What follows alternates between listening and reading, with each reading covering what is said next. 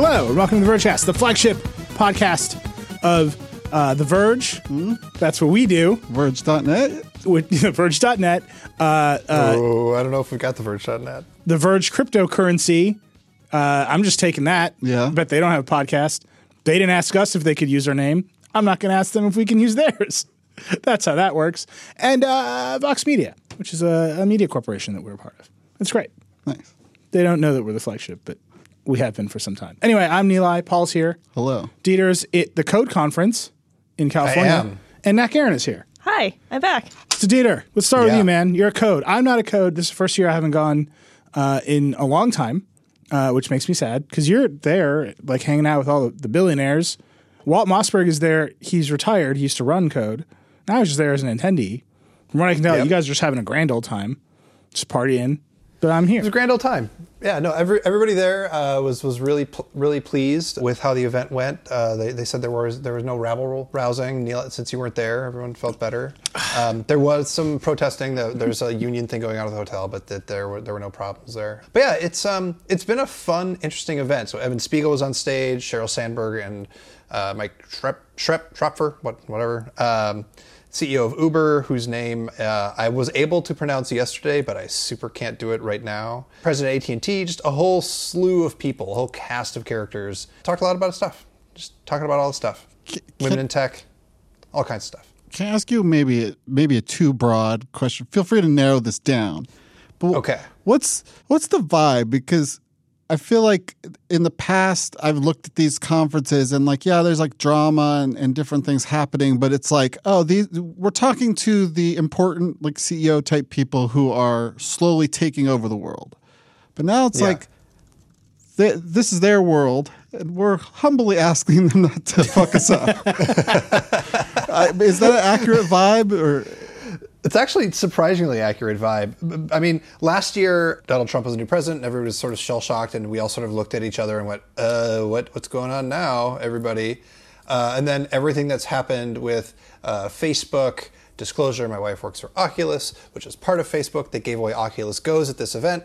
That is now done. They were just like, "Well, okay, that happened. We should try to reckon with that, but we sort of know." And so everyone's just sort of, "Whew, all right, we're cool. We're not like happy and exuberant about everything, but we're no longer panicked. So, what can we do to make things better and not just panic about everything? I would say that's the vibe. It's like, oh, hey, like we actually could survive. like tech could could actually be good. Like you kind of whisper it. You know, I mean, the CEO of Uber was on stage, and so like he wasn't responsible for all of the terrible stuff that happened before he became CEO, uh, but he's responsible for fixing it, and so he has to like do this do this weird dance of like apologizing for the thing that he didn't do and promising to do better. Uh, and there was just a lot of that going on. Yeah, I mean, I'm just looking at this list of news. We should get into it, but it does seem like this wasn't so much a I'm going to announce some groundbreaking thing or I'm going to hint at a new product. This was very much about Kara, who is an incredible interviewer, and Peter Kafka, who's also an incredible interviewer, who is now the the other chair of the Code Conference, replacing Walt. But it was about them asking, "Hey, are you adults? We're all in Yeah. need of some adults. You Yeah. seem like you could be the adults we're looking for." But I have a questionnaire here that would verify whether or not that is true. And that Yeah. that was like a real just watching some of the videos that Recode has posted, that seems like a real theme of the thing. Whereas before, in years past, I mean, this is the same conference where you know Walt and Kara had Bill Gates and Steve Jobs on stage together, and it was a much more here are the masters of the universe. I, I think that vibe was Yeah. they were established as the masters of the universe, and now we've Yeah, kind of got a new class of people hmm. who are vying for that Yeah. sort of role. That's a really good way to put it. So, like Evan Spiegel, of course, is not an adult yet. I think he's still 12. Maybe maybe he's 13 now. Um, but okay, Uber CEO Dara Khosrowshahi uh, was definitely there to like show that he's an adult, but nobody was on stage as like to be celebrated as the master of the universe. They were everybody was sort of contending with the idea that Silicon Valley, this you know, th- people think of these conferences as like Silicon Valley conferences that are about what's going on in tech in this particular place. And there's a whole bunch of venture capitalists and networking and blah, blah, blah. But there was a real sense that what's what's actually going on is we're not here to celebrate you as like uh, titans of tech. We're not here to show the world what is going on in this weird insular corner of of the planet where tech happens. We recognize that the entire world, all of democracy, everything knows what's going on here now. And so now we have to talk to you in that larger context, not just in the, hey, look, technology, we're going to explain it to everybody. You know what I mean? Yeah, no, I I think that's Yeah. exactly right. I mean, well, let's just get, let's start with the news. So, uh, Evan Spiegel was kind of the, the big kickoff yesterday. Mm-hmm. Time is a fluid concept. I have no idea. Tuesday, when Code started, Evan Spiegel was the big kickoff. Uh, that was the evening session. He didn't really say a lot, except he th- he took some shots at Facebook for copying him and said, Yeah. "I wish they would copy our privacy policy." Um, and he kind of didn't really explain like why he ran this disastrous redesign of Snap, but I mean, he gave the same explanation that he's given before, which is they were trying to solve this problem of giving you your friends, but also increasing, you know, inventory for brands and for advertisers without it like feeling like you can't just get to your friends is what you actually want. Um, the funny thing is, he gave buried in that explanation one of the more like cogent, clear product ideas um, that's over actually Snapchat seeing that it needed to get something from other social media apps. He basically said, "Look, the way we redesigned it, there's now an infinite scroll. There's a feed. Uh, we just we wanted to put your friends at the top, but we also fundamentally like created more quote unquote inventory because you can like keep scrolling to see more stuff, which is what you do on Twitter and what you do on Facebook. Um, and so they he I think they were trying to get that vibe into Snapchat. Yeah, I mean, look, I I'm just going to do the conspiracy theory. Oh, Evan. Spiegel and AT and T and Facebook, they you know they were they were all there. Spotify to some extent. Really, what they're talking about is how to do advertising better. That is that was the the the theme of the whole all these interviews. And you can go watch Yeah. them; they're great. They're all over the place talking about a bunch of things. But the problem all of them need to solve is we need to put more advertising in your face. We need to do a better job of it. So Evan Spiegel has a messaging product. Messaging products inherently don't lend themselves to advertising. Snapchat Discover was like his way of putting advertising into Snapchat. People, sort whatever, didn't like it. They tried to like mix it all up again, make it easier to use, so that you might go over there and be like, "I'm in the advertising pane." Mm-hmm. Nobody liked that. So now they're mixing it all up again. They're doing an endless feed that creates more inventory. That's like that is the animating force behind what Snapchat is doing. Like how do we get how do we get advertising into our user base? Facebook obviously is Facebook. like I think we all understand what they're up to. Facebook is open to considering a paid product. I mean, uh, it's, to me, it's a little ironic that Evan is all like, Facebook should copy our privacy policy because I feel like a couple, I think it was maybe a year ago when Snap Maps launched, like everybody freaked out about like their privacy concerns of just like Snap knowing exactly where they are and just like putting their stories on a map, uh, you know, all the time. And then like they put ads in Snap Maps. That I think it was just like, well, Snapchat, you're not exactly that much better because you launched this like feature. Like, yes, you have fewer information about your users because inherently they're just not adding everything about them and like showing everyone what they like. But they have added features before where people have been very concerned about like their privacy and you know like if anything Instagram came up with the whole location tagging thing and that also had previously led people to being robbed before so I, this whole like copying each other trying to keep each other safe and private it's like mm, mm, I don't We need a spectrum. We need to name a spectrum of how terrifying. Because really, spectrum? a privacy spectrum. Because Snapchat, yeah, they, they do accidentally disclose your location. Facebook has built a complete mathematical model of your brain. And they're like, then they can inject your brain with a desire to buy anything at any time. Like, like what is the? There's like a creep. Well, most Spectrum. most secure The targeting tunnel. is is writing it in a um, what's it called when they have the secure document viewing things? The SCIF. SCIF. Yeah, you write in a personal paper journal And you view it in a SCIF. in a SCIF with pen and paper, and you have no devices with you. Okay. So that's like all the way on the left. Yeah, so like uh, SCIF journal. SCIF journal. But what's the name of the spectrum? The creeptrum. The creeptrum? The creeptrum. The panopticreep. Ca- Cambridge Analytica is on one end. Yeah, so all the way on the other end, right? This is what I mean. So you got to place Snapchat on the spectrum. You're either, do, I don't know, writing on charcoal in the SCIF with Paul. All right. if Cambridge Analytica is 100 yeah.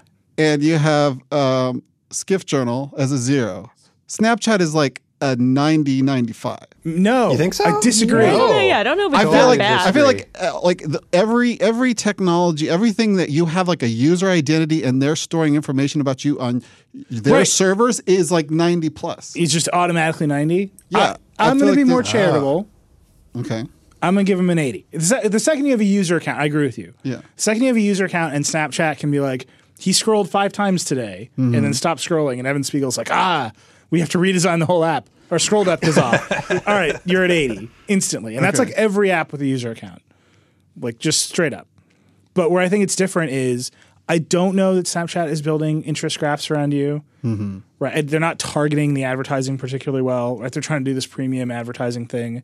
That's what like creeps you up. So like Facebook is like, you're a man who once looked at a belt.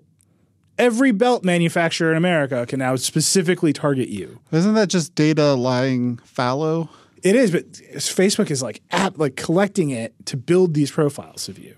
Right. So they're all they're they're much farther along. And- Snapchat doesn't have a little embed thing on every single website on the planet. Right, they're not like tracking you across the entire. It's also web. not building like a family tree of everyone you're related to, including your children who aren't getting started on Messenger Kids. if so, Max does not have messenger kids, but maybe she should. Anyway, somewhere in between there, uh-huh. and I think this is actually the the thing from code that like struck me as like the thing we should be talking about the most is AT and Verizon. But AT and T Yeah. is the people this week who talked about it. Randall Stephenson, the CEO of AT and T, on stage of code, talking I think to he's Peter, a president. president Yeah. the, the Lord of. AT and T is on stage talking to Peter. what? Hey, you're in a big lawsuit with the Oh, government. he's CEO. I'm right. You're wrong. I'm right. You're right. I'm wrong. Again, the, the the preferred title is uh, Lord, Yeah. the primary landholder of AT and T. On stage with Peter, talking about Time Warner. They want to buy Time Warner. The government's suing them. They think it's ridiculous. Hey, why do you actually want to buy Time Warner? And he came right out and said, He just said it. He just said it. He just said it. "I'm just going to read it to you. This is this is his answer." No, no, but it's like okay, just in the context of a conference that is after Cambridge Analytica, where everyone's talking about what are you doing with user data? Are you tracking people? How should we feel about it? How are you keeping it secure? Like no one, no one trusts Facebook or anybody else to have all this user data. What should we do about it? Oh, hey, by the way, uh, Randall Stephenson, why why is it that you want to buy Time Warner? And he says, Time Warner has an invas- amazing inventory of advertising they just kind of sell broadly. It's not very targeted.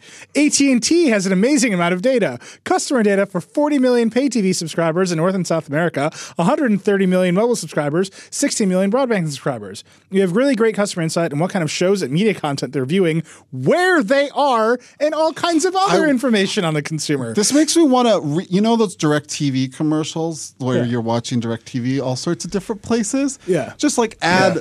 add little metadata to like at the dry cleaner. Yeah. Male 45. no, but it gets better. How is that useful? Can you pair, eh, so it keeps going. Can you pair a very formidable ad inventory with a very formidable amount of data information, like customer, viewership data, and all kinds of other information? Can you create something unique? I think that you can. So here's the deal. This is what Verizon is doing too. So Verizon bought. Yep. So AT&T is going high. Verizon went low. AT&T's like, I want to buy HBO, like Game of Thrones. That's what I want. Verizon's like, we own Yahoo. so AT&T I mean, props to the guy for being honest. but they, they're just saying out loud. Right? I mean, they, they have to sell this deal to their investors, right? So that they they don't have they can't like hide the ball. no, I know. I'm just saying, props to the guy to for be- literally being like, yeah, like what. It, it's it reminds me of that tweet where she's like, I had been investigating this for a year, and he just tweeted it out. like just literally, it's like I've been investigating whether AT and T had has been doing some really shady stuff, and the guy's just like, well, yeah. Right. So Verizon uh, owns Oath, uh, which is AOL and Yahoo. They have millions and millions of page views on their own network.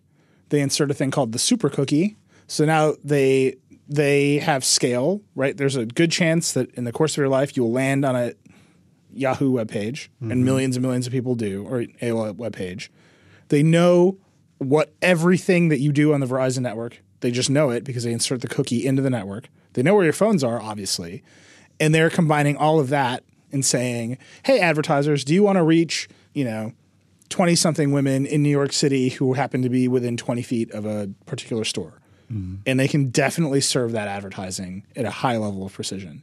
AT&T is saying the same exact thing, only instead of whatever garbage scale Oath provides Verizon, their media scale is we know exactly what you're watching. How many more ad dollars are there to capture? Is it just re? No, he, he directly addressed that question. He he basically like when you sell ads that aren't well targeted, you can only charge a certain amount, and you have to have more of them. So that's why I think he said like the average show on Turner's network uh, there's like 16 minutes of advertising in an hour. But when it's on DirecTV, AT&T gets to have two of those minutes, and they make more money off of those two minutes where they actually know everything about the customer and can direct ads to them than they do off the other 14 was his claim.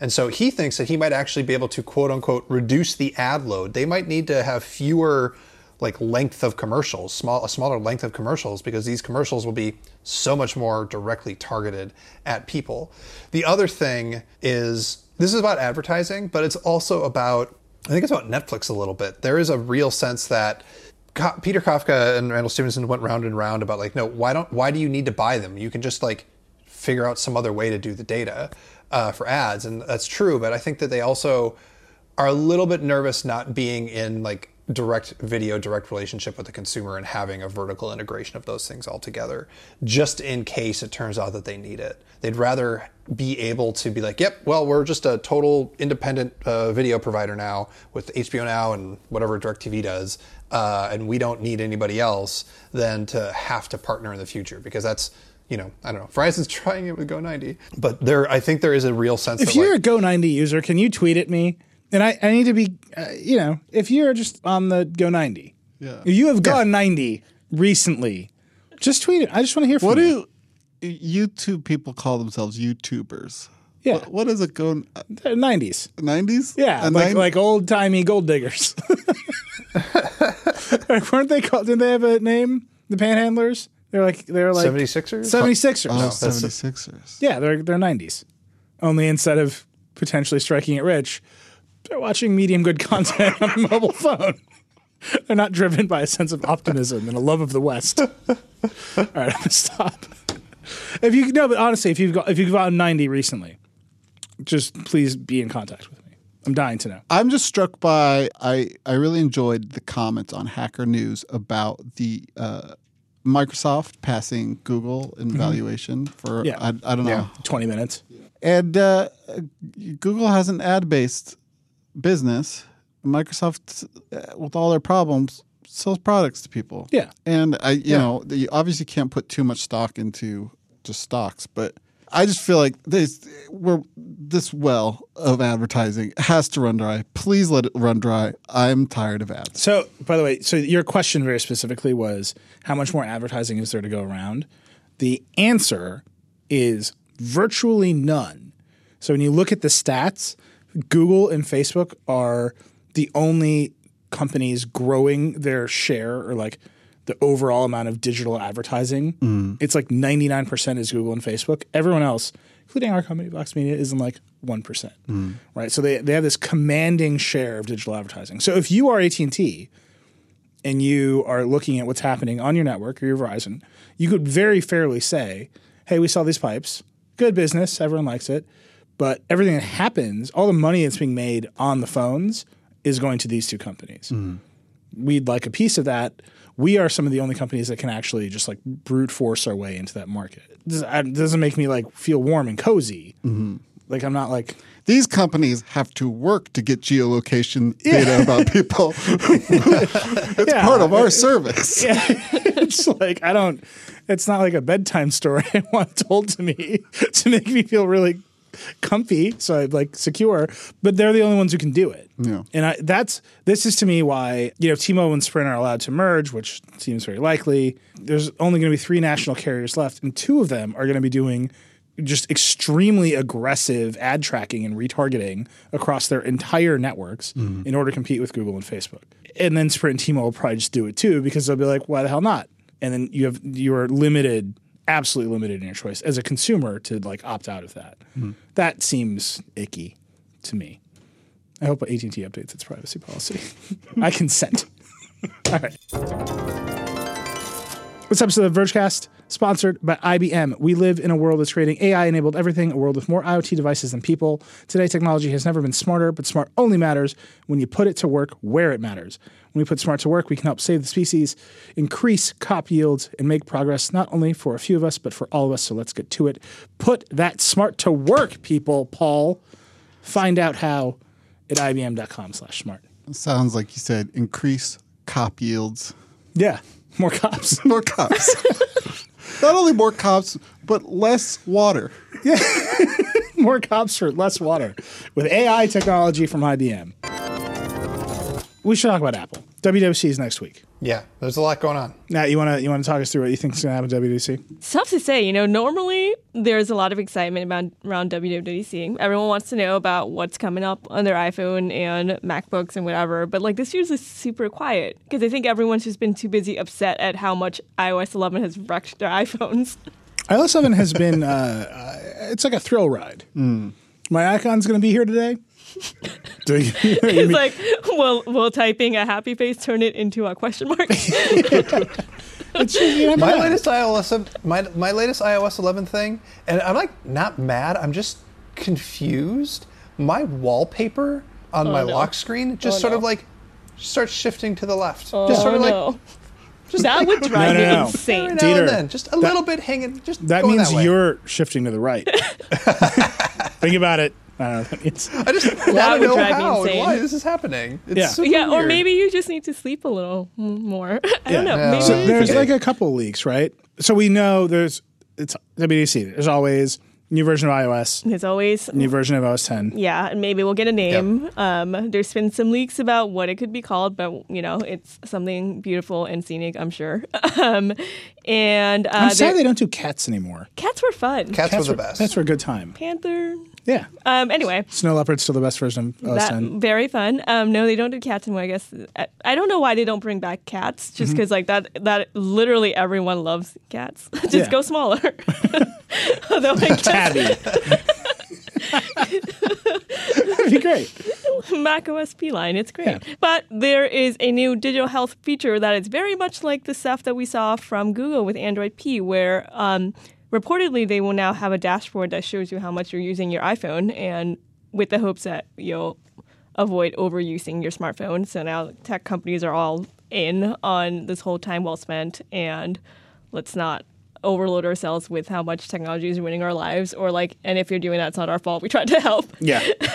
so yeah, there's that's coming up. Um, there's some new Apple Watch stuff with some new um, watch faces. We'll see if Siri gets an update. Like she, it desperately needs one, but mm-hmm. we'll see. Yeah, If they don't spend the entire keynote being like, we hired the, the dude from Google, he's in charge of Siri now. You're you just talk. Get out here. Get out here, man. Or just like, here Siri, talk to it. It's it's so hard. It's so hard to prove that you're doing new, better stuff. 'Cause it's like Especially when the evidence suggests that you are not. yes, exactly. yeah, well, that. Yeah, we all have a lived experience of Siri being bad, and so if you go on stage and show us five new things Siri can do, we're like, well, nice cherry picking. Here's what I'm um uh, I would say I'm looking forward to, but in a disappointed way. You're looking forward to being disappointed. No, it's just like uh, how do you how do you how do you define this emotion? Are you sad that you'll be happy about something? I'm not gonna be. I I'm looking for. I'm anticipating. I'm anticipating groaning. Dread. Dread is pretty Is- good. uh, but, You're looking like a fur. but dread is as like a, fear. a cutesy version of dread. yeah, dread involves fear. This is more like dranked. uh, all right, here's what's gonna happen. They're gonna be like Siri. It's great. We updated it. The voices are better. 15 accents, 35 languages. It can, I don't know. It's more open. SiriKit has been improved. At the very end, they're gonna be like, Siri, set a timer for two minutes. Siri, set another timer for three minutes, and people are going to fucking cheer. And that will be the saddest cheer. thing that ever happens when they set two timers at once on their supercomputer thousand dollar smartphone, and an audience of developers is like, "You did it." That's going to be horrible, and I don't know.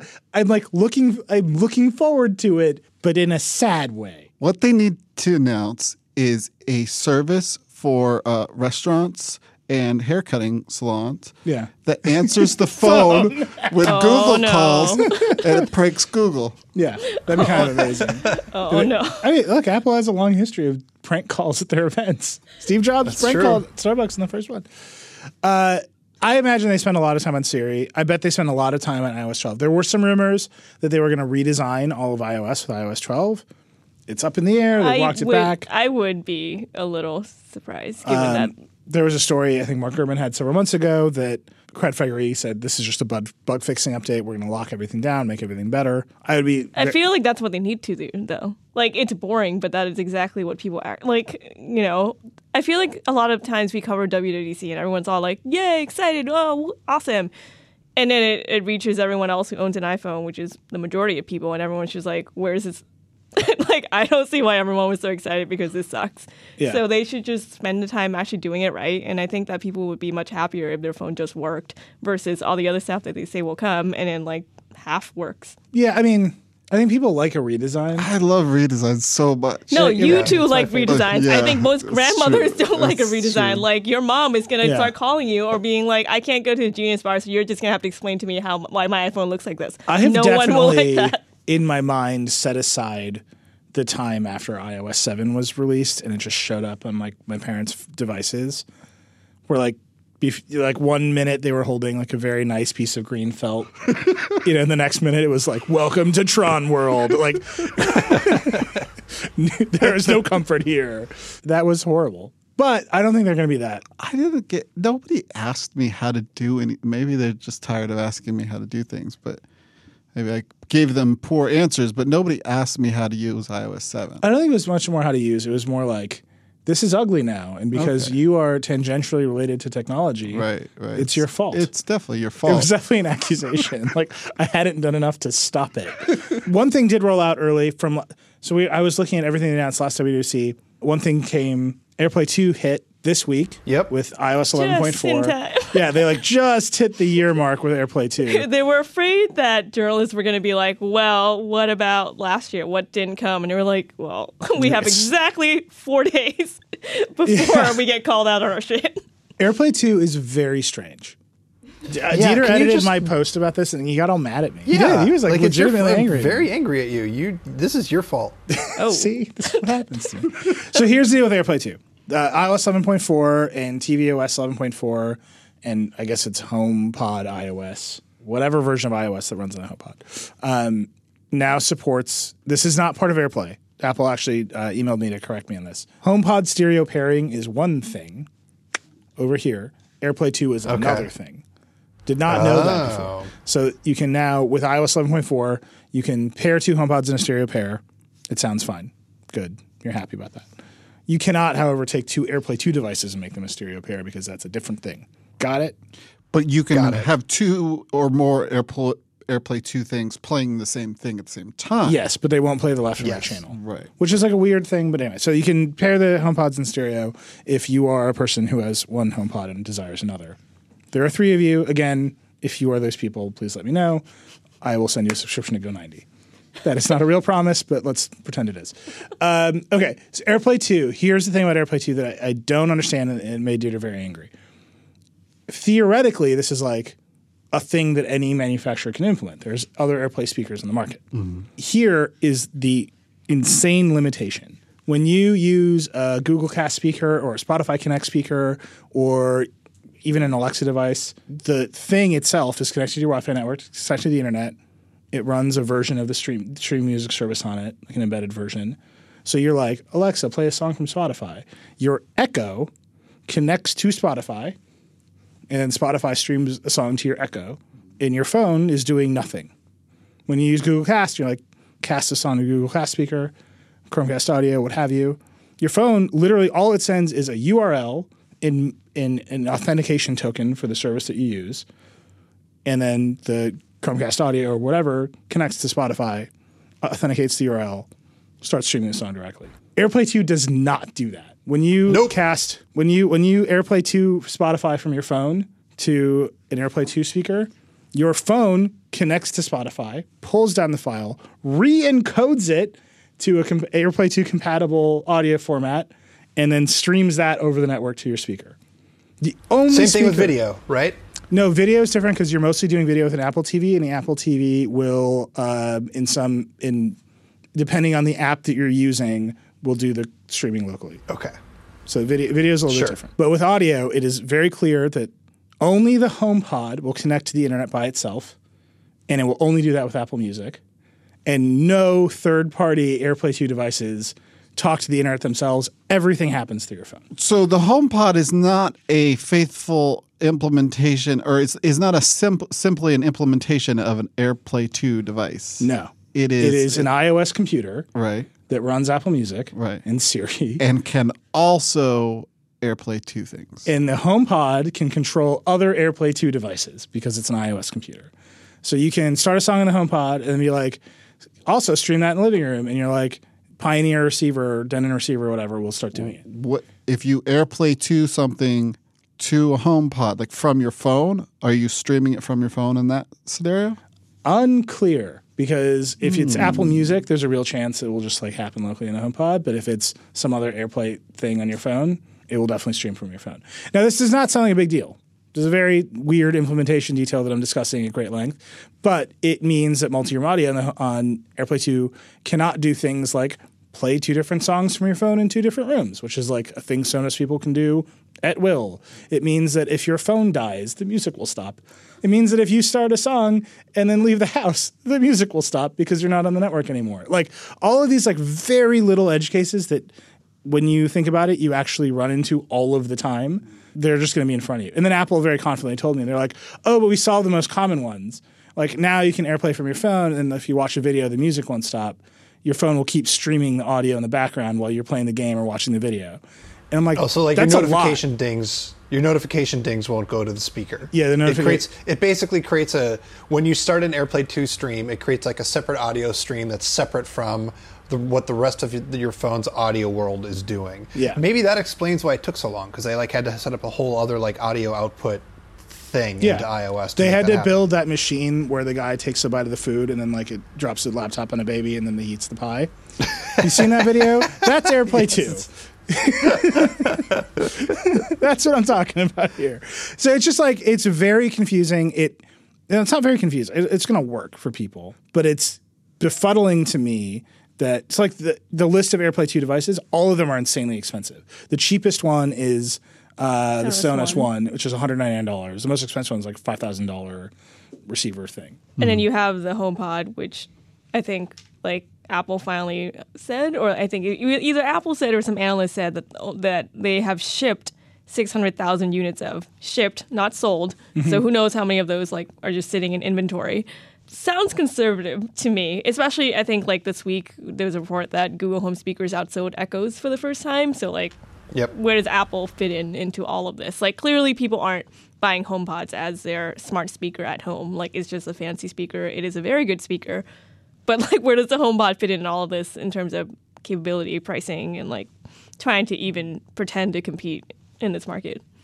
Yeah, I don't. I just don't know the answer. And I asked Apple why you know other AirPlay two devices won't do this direct streaming because it's if you buy a very expensive speaker and then it because of this feature that says it's compatible with your Apple stuff, and then it literally does not work unless you are home with your phone. Like that's a weird. This is a weird situation, right? It's also just weird for Apple to like, you know, create an iPhone where it's like this is the device that travels with you, except when you want to listen to music. yeah, it's just like uh, there's something deeply strange about it. Anyway, um, it, I asked like, why don't you let these third party things do actually? And like the the HomePod is we really designed it for the HomePod video stream. You know, it's got an A8 processor. It's an iOS device. Do you need an A8 processor to stream some audio? It's like Chromecast audio is like there's like a a couple of like like cells in there. You know, like like amoebas just like spinning around. That's all the that's all the more power it has. Yeah. like it's like a tiny little thing. I don't know. But anyway, that's what Apple says. It's out. It's good that it's out. We're playing with it. You can read some how-tos. I just think that what's interesting to me about this is Apple always, by default, puts the phone at the center of the universe. And that means I just don't know if anyone at Apple lives in a house with other people. Oh. like, do they all have their own separate homes? And then they, I like- mean, given the amount of like how much Apple employees probably aren't allowed to tell their family members what they're working on, that would not surprise me. I just like if you have any other people in your house and like a thing that you would like to do is listen to two songs in two different rooms, like, and you're the person who usually just like does the thing, like just running in, like no Sonos person has ever thought has ever even thought that that's not a thing they could do. Google Cast can just like do that, right? And like AirPlay 2 is it, unless you're the person holding the phone in charge. I don't know. But this this thing, like we've been banging on about this for a while, that like Apple products are fundamentally lonely. This has been my gripe about the iPad since I for years now that there's not multi-user on it. Um, and this is just another thing where they just assume, you know, that everyone the, the solution to the problem is just buy more uh, Apple devices. Yeah, buy more HomePods. Uh, Also, Message in iCloud is here. It is the most hidden feature ever. Uh, you have to. It's only you can only enable it in one specific settings pane in settings, and then it'll say all your messages will be in the cloud. That's literally the name of the thing. Is what it does. It means that you won't when you you know when you haven't opened your laptop in a few days. It's like the weekend. You get all those dings. Yeah, we- it's gonna figure. it. It's gonna know. I well, no, it's also syncing your green text too, right? I believe it's syncing your green text, and if you have a, it'll it'll pull all the media off. So it's like a weird little trade off that you have to make. So if you have a bunch of photos in your messages, sucking up a bunch of storage on your phone, it'll offload all those in iCloud, but then it'll use it up in iCloud. So the, the argument is you use less data on all of your devices, but more data on iCloud. And then Tim Cook is like, "Would you like to upgrade from your five gigabyte iCloud plan?" I pay I pay for iCloud. I'm fine with it. I pay. Yeah, I mean, Yeah. Oh, Who the, I think the, the iCloud needs a better like middle ground. There's like there's a there's the free plan which is not enough for anybody ever, and then there's like the deluxe plan, and there's not like the like regular Joe you know plan. There's not like the middle plan. And there's not the plan where Apple uh, literally opens its Scrooge McDuck like piggy bank that is the size of a building and full of cash and says everyone gets 10 gigs of free storage because it costs nothing. It Yeah. costs nothing. Yeah. Do you think one day Tim Cook's just going to lose it and just be like, Here, here's all the stuff you ever everybody wanted. We're doing it. I just want you to like us. Leave me alone. I'm out of here. you wanted 10 gigs of free storage, you got it. Never talk to me again. All right, Paul. Yeah. Every week, my friend. Mm-hmm. You do a segment. What's it called? What what is it called? it's called embarrassingly parallel. Okay. Um, parallel. No, it's called embarrassingly parallel, which is a popular term in computer science for certain problems that are easily accelerated by adding more CPUs or GPUs. And so today we're talking about the Asus H370 Mining Master. Ooh. This is a motherboard that can support 20 GPUs. Would you say it's the mother of all boards? I would say I would say it's definitely I would say it's definitely a mining master. Yeah. 20 GPUs. 20 GPUs. They they they're all- plugged, you know, typically uh, a typical motherboard will have like two or four PCI slots. Only two of them are like actually very fast. And you typically slot the video card right onto the motherboard. Here it's like 20 USB plugs. And because because for for mining cryptocurrency, you just need a ton of, it's an embarrassingly parallel problem, which is why it's on my we- weekly segment. I got it. And so you just more GPUs you can plug in, the better. And so you just plug in 20 GPUs to this thing, and you just can make so much Ethereum. so much. How much does this thing cost? Uh, we don't know the price yet, but Wait, wait, apparently Asus doesn't typically go crazy price wise with its motherboards. So uh, Stefan, who wrote this up, is thinking like maybe around four hundred dollars. The thing is, is that right now, $400 to be a mining master? Oh, but Well, you got to buy the GPUs. Right now, the GPUs are so absurdly Yeah. expensive right now. It's crazy. I I built a computer for myself like over a year ago for a thousand dollars, and to get the same parts would be probably maybe fourteen hundred dollars right now. Like to get like the ten seventy, get the RAM. Yeah. It's the, the the crypto industry has really marked up those prices, but at least Asus is here to help you. I'm told that there's a there's like a custom a custom piece of software that lets you check the status of your GPUs. Oh yeah, yeah, yeah. No, That's it's important to me. it's cool. It's got Hey, it's got a little you can check in. How are you feeling today? it's got like a little a little naming convention and, and, like shapes. There's like the triangles and the squares and the hexagons. For some reason, all of their hexagons are red. Uh oh. but uh, everything else is going fine. And Did you see uh, Shannon wrote a story today about a guy who was his account on PayPal was frozen and he was blocked by Stripe for some time. So this is a guy who was just building PCs, mm. but he was calling them cryptocurrency mining rigs. His base like chassis was like eighteen hundred bucks, nine hundred bucks, and then he was selling GPU configurations up to like forty seven thousand dollars worth of GPUs in this rig. And this is great. So first he like started set up a store, and it's just they're just PCs. Mm-hmm. There's, they're just PCs. But he called them crypto mining rigs. So he got into some dispute with PayPal because they're like, we don't support cryptocurrency. because it's an existential threat. Yeah. And then he went to Stripe and then he, you should read the story on the site. Shannon did a great job with it. Um, but he had some big dispute with Stripe over what he was selling and why. Um, so then he just moved his entire business to Etsy. Etsy. Etsy? Meanwhile, Etsy's just like, I just want to sell like handmade socks. It's a handmade mining rig. I mean, have you seen? I feel some of the I I I am of the sort of persuasion that the YouTube algorithm has discovered Mm-hmm. that I would love to see YouTube videos of people building Bitcoin mining rigs, and so people have shelves. Like Yeah. they just take a literal shelf Mm-hmm. and then like they create their own like, like they use two by fours to make mounts for their their GPUs and then just line all the GPUs up and it's just in a closet. Yeah. No, you got to go. Uh, so the ones I've seen are like, you know, they build a shed and they like cover the shed in solar panels to power the thing because the whole thing is can you can you mine fast enough to offset your power cost? You got you, you got to pay for the juice. Yeah, well, so you just got to live somewhere with cheap electricity Well, that's one. that is also cold. Paul's thought about this a lot.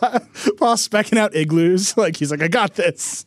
No, the solar panel stuff is neat, Yeah. but they don't obviously solar power. Apparently, I'm not on the solar panel mining rig YouTube algorithm. That's where my mind is. My mind is renewable, Right. sustainable. Other people are like, we're moving to Montana. we bought a strip mall and we're just going for it until Yeah. the local townspeople kick us out, which is, by the way, a true story.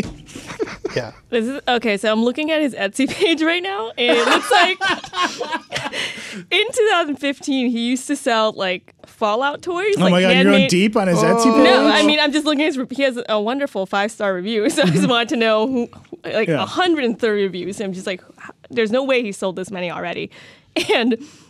And yeah, and looks like a couple years ago he used to just make toys that like, yeah, they're just like Yeah. little cute toys from like Fallout. There's no $47,000 version of a Fallout toy. No, only very recently did um, his sales become these supercomputers. Yeah. And yeah, it's funny because in the quote, um, I mean, in the story, Shannon quoted him saying, or not quote, but he said, quote, using Etsy isn't glamorous, Katz says, but at least he knows he'll get paid. I like the idea that you're drawn to a payment vendor for your Bitcoin mining rig because of the glamour. like, I'm on Square. It's But very also, like- glamorous. What's wrong with Etsy? That's so shady.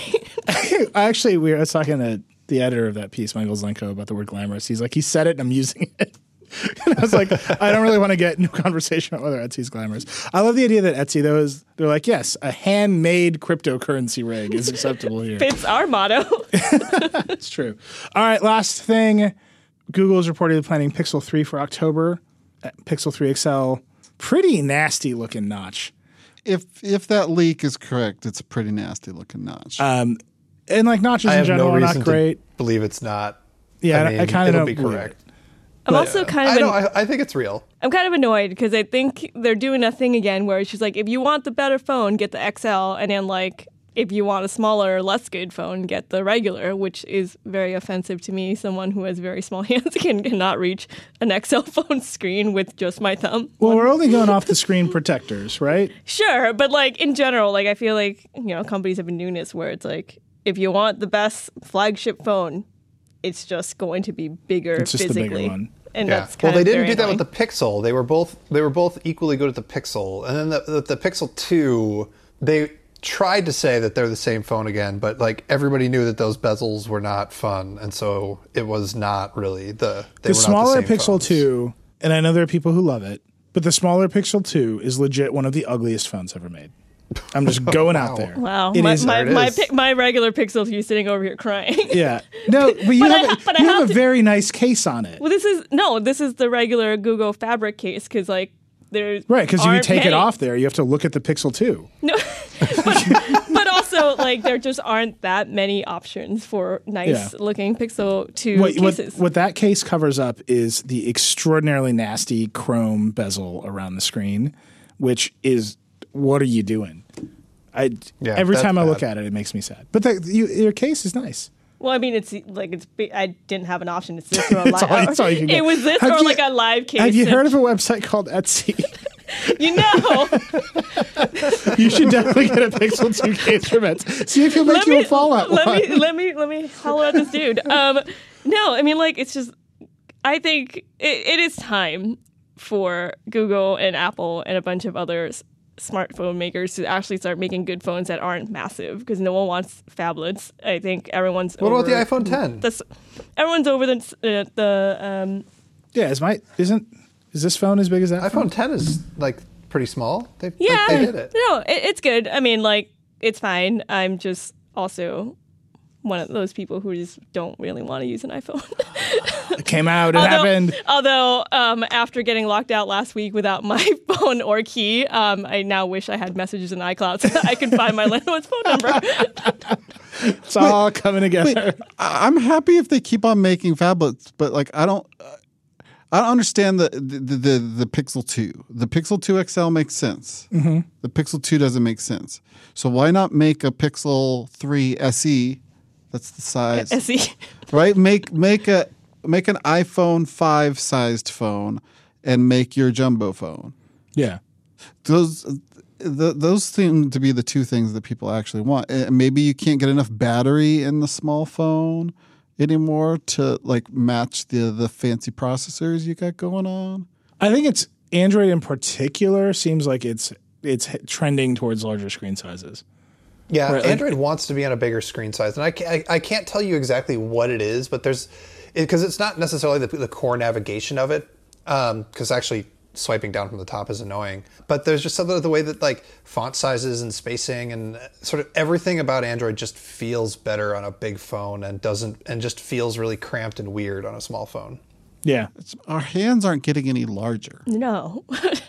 Well, so the way Oh, wait, what if they are? No. wait, wait. no, the only way they're would, and I not. just want to point this out: the the mechanism by which evolution would make our hands bigger in this instance is if people with small hands who used larger phones died at a slightly higher rate. Also, and I would be- just don't think that's happening. I also think that like as more people use smartphones and all, we're all just like craning our necks down, like we're just gonna have this weird curved spine with like big hands.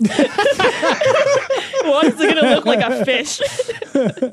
This is vaguely creepy. relevant. I need to tell the story about the coolest thing I saw at Code. So I, I, I got to lead this little intensive about robots, and the first one was Knightscope with the like you know the creepy Dalek-looking security robot, uh, and he told us that 9/11 and crime, and so we need robots. That was Oh. fine. Oh. Um, the the second Dark. one was great. It was it was that's Cozmo. a, quite a thing Uh, to just gloss over, but okay.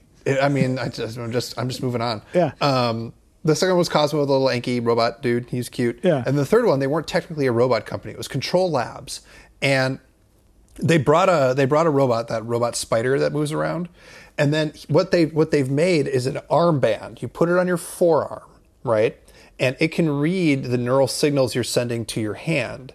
And they put it on your forearm instead of like on your head because you never send a neural signal to your hand unless you mean to. So there's less noise there, um, and you can have more intentionality about the signal.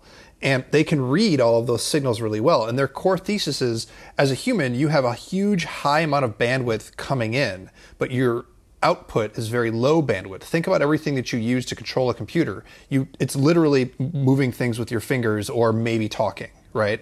It's all like controllers and buttons and mice and whatever. Um, and so they're like, well, we're gonna read your hand movements and we're going to translate that directly so you don't actually have to have a physical controller. So he held up his right hand and moved his fingers, and then the spider robot moved its legs at the exact same pace and rate, Whoa. which was crazy. But then think about it. If you want to move your index finger, you can like you think move my index finger, your index finger moves. But you could also like say I'm going to move my index finger and then like think you're doing about to do it and then not do it. Just think about moving your index finger without moving it. You're that when you do that, there's still a neural signal getting sent to your finger, uh, just not enough to like make it move, and they can read that. So he then set the spider on the ground, and then just like held his hand out and didn't move at all, and was controlling the spider and making it move around the room, making it walk around the room. I don't like It's it. like uh, it's like sub vocalization. I also Yeah. So what I like the end state of this is arm is a pretty good place for it. You could have this thing wrapped around your arm and you could have a big honking dumb phone and it doesn't matter that your fingers can't reach the top because you just think what if my finger were reaching the top right now? And then it would just do it. that is a You can yeah. contr- It's true. A lot can of control all of your all of your digital stuff just by like imagining you're moving your hands to control them instead of actually controlling them. a lot of people think that the natural like evolution is us building technology now. So maybe we are evolving bigger hands. They're just imaginary hands. Big imaginary I would be hands. scared of that future just because, like, there's so many things that we think and we just don't do. And mm. if computers are now doing the thing that we're just thinking about, that's going to lead to a lot of sloppy interactions. well, this is why he didn't put the brain scanner on your head because, like, you daydream, you like think about food, and if you're like just sitting there and there's a scanner on your head, and you're like, I'd really like a taco right now, you could like have a taco suddenly no, arrive but I mean, like that. That's the optimistic view. I'm saying, like, if I get in a fight with somebody and, like, in my head, I'm just like, oh, I can kill you right now, and then he like dies, like that's a problem. I'm sorry, I this got like dark. we're a that's yeah. Nilay, are you disagreeing that Like- it's a problem if Natt thinks I want to kill you and then someone dies? I mean, the Vergecast. This is a podcast about technology and I, homicide. I would I would give Natt that power. I think she would wield it well. You know, I think that would uh, it would certainly sharp up, sharpen up the tech news team uh, here at the Verge. So that that's something. the technology, it, it turned into that episode of The Twilight Zone with a kid. Anyway, sorry. anyway, no, but we're not. It's not. You think about a taco and a taco appears. It's you think about a taco and then like a spider skitters across the ground. that's, like a, that's like a different kind of problem. Right? like, yeah, I would like to have it where it's just like I'm thinking of foods and then like various things are dancing around me, Like, and like everyone's the like, Snapchat "Oh, hot dog. Yeah, he's having the burrito dream again. Like, that'd be great. a lot of dancing burritos. I think that's. I, I, go I. I think this is a great time to bring up. Dieter wrote an amazing piece that I absolutely loved about uh, technology being instrument, an instrument. Oh, yeah. kind of like a musical instrument rather than a tool. I just really encourage everybody to read it, but it brought up a lot of a lot of thoughts for me, and I'm still kind of unpacking it. I don't even know if it's the right one, but it feels way better than Tool. Do you, can you explain it a little bit, Dieter? Yeah, I mean, so I, I actually wrote a thing three years ago after watching Nilay interview Aaron Sorkin, and we watched the Steve Jobs movie that he directed. And so I, I wrote it badly then, and I was like, well, okay, I need to I need to do another episode of Processor. It'll air someday. It's actually the first one that we shot, and so what's timeless? Well, I'll I'll redo this argument. Uh, but basically, everyone like when people talk about their phones or other tech, they're just like, oh, it's a, it's just a tool. It's a tool, and um, I think that the word tool has a bunch of connotations around it that minimize its impact and its position in your life. And to be fair, all metaphors break down, and tools can be amazing things that do, you know, blah, they're extensions of you as a human, blah, blah, blah, blah.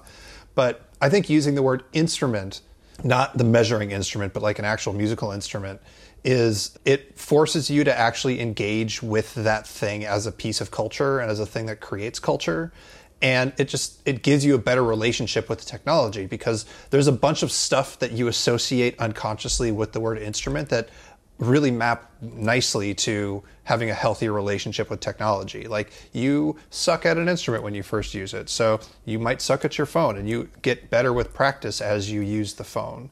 Um, and so it's just a it's a really tiny thing and it's an invitation for people to argue with me about words, which uh, everybody loves to do. But it's mostly like we there's been a lot of doom and gloom about tech, and like this time well spent thing is a big part of it. And then you know, Facebook has destroyed democracy, um, and all that is true. But I, the the natural reaction to that is just be like, no, we're going to put tech in a box. It's going to go in the corner. We're going to keep ourselves as humans separate from that thing because that thing is dangerous and scary. And I just think that's dumb. I think that. Uh, creating tools, creating instruments is a very human thing to do. They are extensions of us. And the the solution isn't to just say nope i'm not going to ever use my phone again i'm going to like limit myself to only 20 minutes a day of you know phone use it's to recontextualize your relationship with that thing so that that thing extends and deepens your humanity instead of making you feeling less connected to it well it's hard for me to say i disagree now were you okay? Were you thinking about one dancing burritos, two the skittering hand robot? yeah. I can kill you with a thought. Um, I mean, I, I think I, that's lo- a Chad Vader joke. Um, I love that. I like it too. So my th- whole thing about The Verge is that what we fundamentally cover um, tools, right? Yeah. In this con- outside of Dieter's conception of these words, and so the reason we cover culture too, and the reason that link works on our site is people make the tools. Those people are interesting. The tools are often very interesting, and then people use the tools to make culture, and then the culture informs the next generation of tools, and on and on and on it goes. Actually, Right. so my, my disagreement there Nilay is i think that setting up the equation in that way is people make the tools we judge the tools and then uh, the tools create culture. Um, the tools are themselves culture. Like if if if we were making Facebook is a chair. If we were having this debate, no, no, I'm serious. if we were having this ah, debate about chairs, I got you. if we were having this debate about chairs, you would not argue that a nice, cool, you know, fancy designer chair is not itself a piece of culture, right? It, it's we we could judge its ability to like recline and the specs of the, you know, the what's the thing, the pneumatics that allow it to rise and fall and you know is it good for your back and blah blah blah blah we could do the speeds and feeds on a chair but really you also want the chair to look nice in your room and so when you have a phone you decide you're an android stan or you only love apple products or you know whatever you are taking a technological product and making it a part of your world a part of your culture um, people got mad at me for this iPhone case thing that I did. Like, this isn't very deep. Why are you just showing me how to patina a phone? And it's technology shouldn't be separate from the rest of our physical world, which is inherently cultural, and we all know it. Yeah, no, I, I guess when I keep saying it's tools, what I mean is that's like consumer technology. And I think the big move, the thing that has happened that is super interesting is as we put more and more consumer technology into our lives, as more and more things are on the internet, we have also democratized the idea of creation.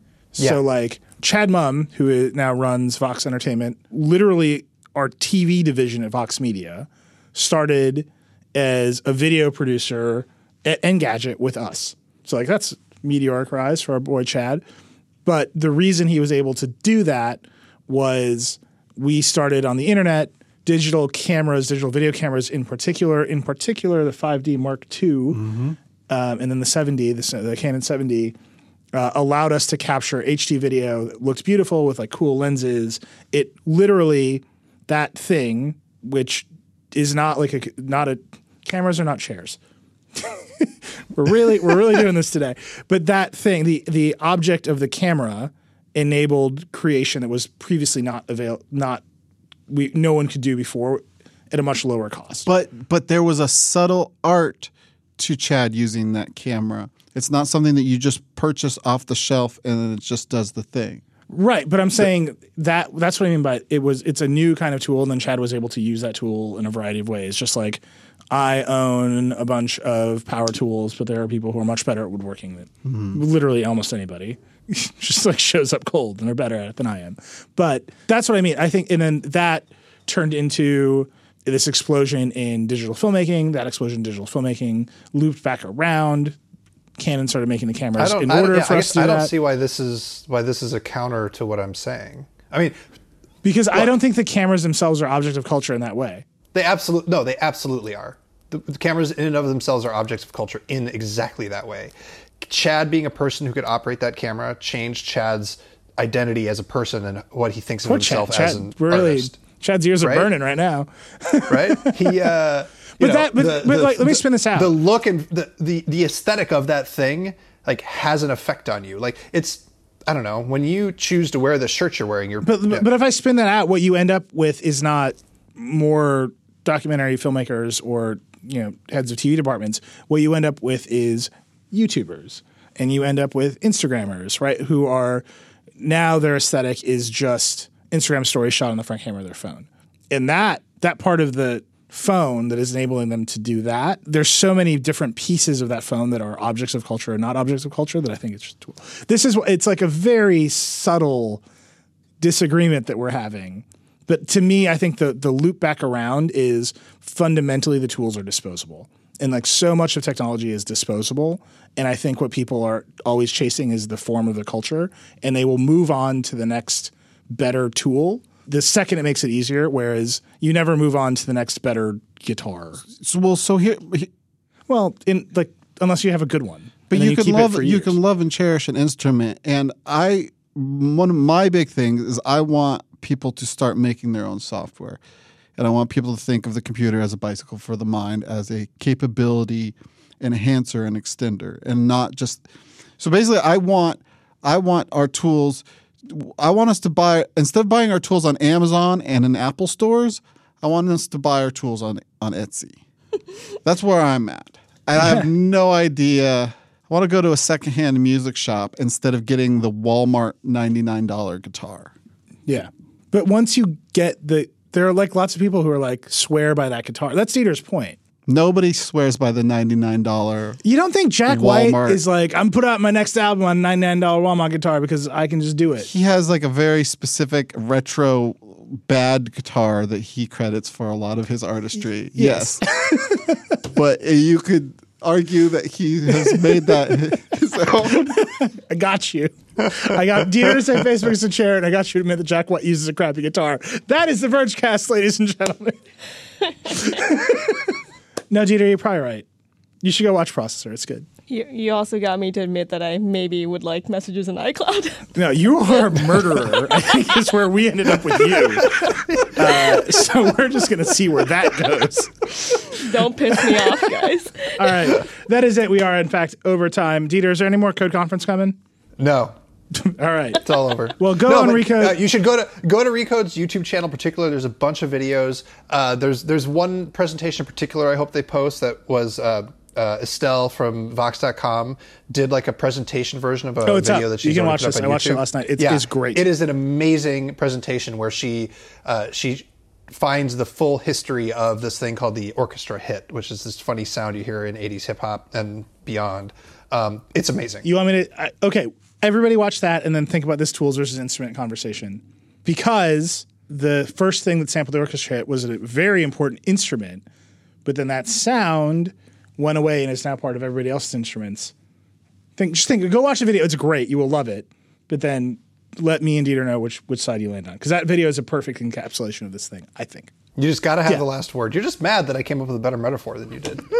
It's, it's, Dieter, you're out there tweeting that like synonyms don't exist. You're just on like a different plane of existence, man. I mean, that is that is Oh God. 100% true. We can't we can't. We got to we got to end. Goodbye. That was our podcast today, the flagship podcast of this very confused media company that we are part of. They just keep letting us say Would you that. say the Vergecast is a tool? that is it. Please, there are other podcasts to listen to at this company. Many of them are much more focused. None of them will have homicide threats on them. Uh, please listen to Recode Decode with Kara Swisher. That is wonderful. Recode Media with Peter Kafka. I encourage you. I've listening to uh, Today Explained, Vox's daily show, every night at 4 a.m. I feed Max, and that's what I listen to because I can't use my hand, so I got to listen to something. It's great. It's like almost the perfect amount of time to feed a baby in case you have a baby. Uh, it's really good. But Good Russell Brandom, up. we actually stuck it in the feed this week, uh, the Vergecast feed. Russell Brandom was on it this week talking about GDPR. So listen to that. And our boy Casey Newton, Converge, episode two out this week.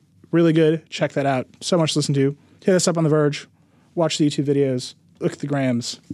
Maybe visit our website directly. Engage maximally unless it's not ideal for your digital health.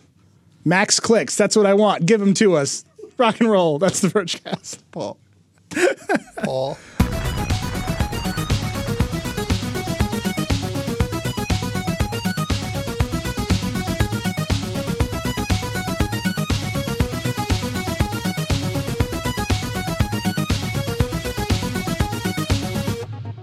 This episode of the Vergecast was brought to you by IBM. By the end of this podcast, nearly 10,000 new malware variants will have been launched, but now AI can help protect your data from threats wherever it lives with IBM security. Let's put smart to work. Learn more at ibm.com/smart.